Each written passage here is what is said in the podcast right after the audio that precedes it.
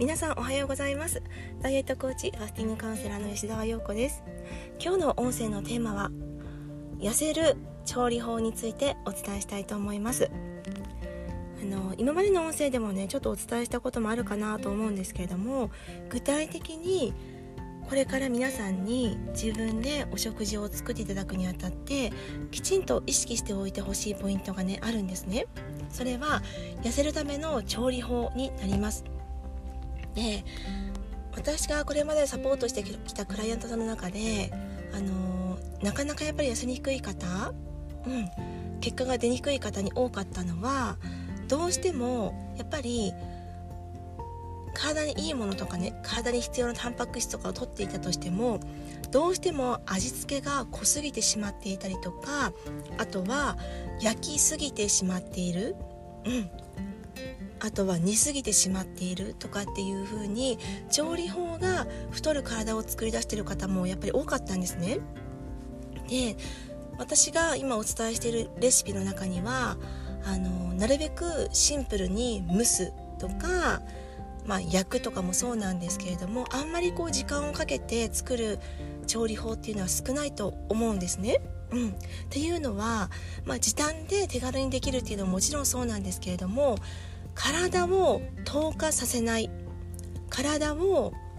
老化させないっていうポイントがこの調理法にはあります。で私のレシピを忠実にあの参考にしながら作ってくださってる方っていうのはもうこの1ヶ月でもうきっと1 5キロから2キロ体重は落ちるはずなんですね。うん、っていうのはもちろん栄養バランスを整えて作っているっていうのもそうなんですけれども調理法がまずシンプルなんですよ。うん、で調理法がシンプルな食事を食べているとどういうことが起こるかっていうと体の中にあの透過した物質を入れないっていうふうにつながるんですね。で透過した物質を入れないっていうことは体の細胞の代謝を落とさないっていうことにもつながるんですね。で今私がお伝えしている透過っていうのはあの体の中でタンパク質と余分な糖とかねあとは焦げたもの、うん、調理をしたことによってタンパク質をあらかじめ焦がしたもの焦がしてしまったものを取ることによって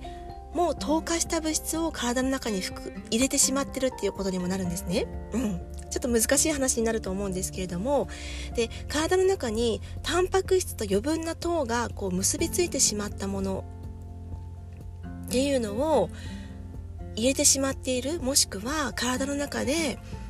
糖が多すぎることによって自分が食べているタンパク質とその余分な糖が結びついてしまって出来上がってしまう糖化最終生産物っていうね AGES っていうものがあるんですけどもこれが老化の三大原因の一つとも言われてます。うん。で私もサロンのお客様でねこれまで10年たくさんの方のお肌とかお体を触ってきました。でこのね透過してる方のお肌っていうのは本当にたるみやすいんですよ。張りがない。たるみやすいそして筋肉もつきにくいんですね。こういう食事をしてしまってる方っていうのは。でいくら運動してもやっぱ代謝って上がらないですし筋肉がもうつきにくいので体のこう引き締まりが遅いんですね。普通の方よりも。でやっぱりお肌のお顔のお肌も透過してる方のお肌っていうのはすごくたるみやすかったりとかあと毛穴がすごく開きやすかったりあの吹き出物ができやすかったりするんですね。だからいいお化粧品いいスキンケアあとは髪の毛もそうですよね。いいシャンプーいいトリートメントいくら使ってもこの口から入れてるものによって体が透過してしまってるといくらいいものを使ってもなかなか結果って出てこないんですよね。だからだからこそまず一番最初に口から入れるものを透過させないっていう調理法がすごく大事になってきます、うん、で具体的にお話しするとえっ、ー、と食べ物っていうのはねあの手の込んだ食事っていうのは一見こう栄養がしっかり整っているように見えるんですけども意外と糖質量が高かったりとかあとは塩分を取りすぎてしまったりとか煮詰めることによってその味が濃くな濃くなりすぎてしまったりとかっていうことにつながります。であとは火を通しすぎるっていうことはね栄養価その植物食物が持ってる栄養価がかなりダウンするんですね。あとはいつも私がお伝えしているように生のものにしか含まれてない酵素っていうのを死滅させしま死滅させてしまうとも言われています。お刺身よりも焼き魚の方が酵素は半減していますしあの生野菜よりも温野菜の方が酵素は半減しています。うん、なので私は週1回お刺身を食べたりとか生野菜は毎日食べるとかっていう風に生のものを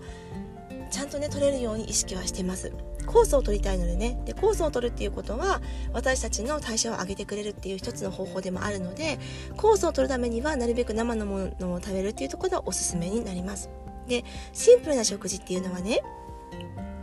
どういうものかっていうと例えば外食とか普段の生活の中で多い調理法っていうのは炒める煮る揚げるとかですよね。外食で多いのって結構ね炒める揚げるなんですよ。うん。唐揚げとかねいろいろこうとんかつとかね、そういったものを揚げてるもの結構多いですよね。あとは油分が多かったりとか味付けがやっぱり外食になると濃くなりますよね。うん。でやっぱり調理法で栄養バランスを整える整える食事をね考えるとすれば家で作る時にはなるべく食材に手を加えない食調理法がおすすめです。っていうのは生。もちろん生のものはもちろんいいですよね、うん、で生のものに含まれている例えば生野菜に含まれているファイトケミカルっていうものがあるんですけども例えばねトマトでいうとリコピン。それは紫外線とか害虫から自分の身を守るために自分で生産してる物質なんですけどもリコピンとかあとビタミンとかもそうですよね。あとポリフェノールとかあの紫のお野菜とかにね含まれているようなポリフェノールとかねそういったものもファイトケミカルの一種なんですけどもこういったものっていうのはかなり私たちの体をあの抗酸化作用を持って守ってくれる食べ物でもあるんですね。でもそれをわざわざ茹でたりとか蒸したりとか炒めたりするとそのファイトケミカルも半減してしまうと言われています。だからおすすめしてるキャロットラペっていうのは人参の生のものを油と一緒に摂ることによって人参は脂溶性のビタミンが含まれてるのでオリーブオイルとかアマニオイルとかを摂ることによってより栄養を吸収できやすくするっていう工夫もしてます。うんでなるべく生か蒸すか炒めるですねそういったシンプルな調理法でなるべく塩分とか糖分とか余分な油が控えめな食事を心がけていただけるようにしたいとしていただきたいと思います。シンプルイズベストですよね本当に。加熱することでね栄養価がやっぱりダウンする食材もすごく多いんですよね。うん。あとは調理にこう手間がかかった分カロリーが高くなるとも言われています。なるべく体が求めている栄養素を体にこう必要な栄養素を、ね、意識しながらシンプル is the best で食事を取り入れてもらいたいなと思っています。うん、でえっとまあ、外食とかでもねなかなかこう難しいポイントってたくさんあると思うんですけれども外食だったら私も以前お伝えしたように生のものを必ずね頼むとか蒸したもの茹でたものとかなるべくこう原型に近いもの原型に近い料理を選ぶっていうのもおすすめです。例えばね、えーと、分かりやすく言うと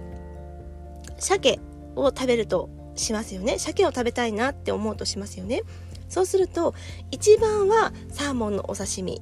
がベストです。カロリーも一番低いですし酵素も含まれていて栄養価もそのまま取れるっていうのはお刺身が一番。でその次が焼く。例えばバター焼きとかね、うん、あとは、ホイル焼きとかムニエルとか。シンプルに焼くっていうのがベストです。でちょっと NG なのはサーモンフライですよね。サーモンフライだとカロリーは一番高いです。お刺身よりもカロリーは2倍となります。っていうのは油も使ってますしパン粉とかも使ってますよね。あと多くはフライものになるとソースをかけるとかあとタルタルソタルタルソースをねかけるとかっていう風になるのでどうしてもカロリーは高くなります。こういった感じで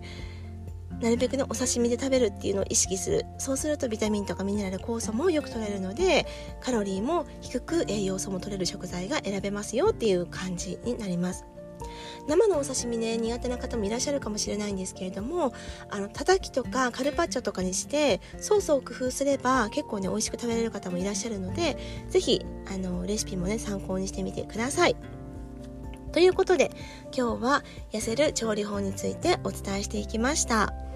是非ね食事はシンプルなものを心がけるようにしていきましょう。また次回の音声でお会いしましょう。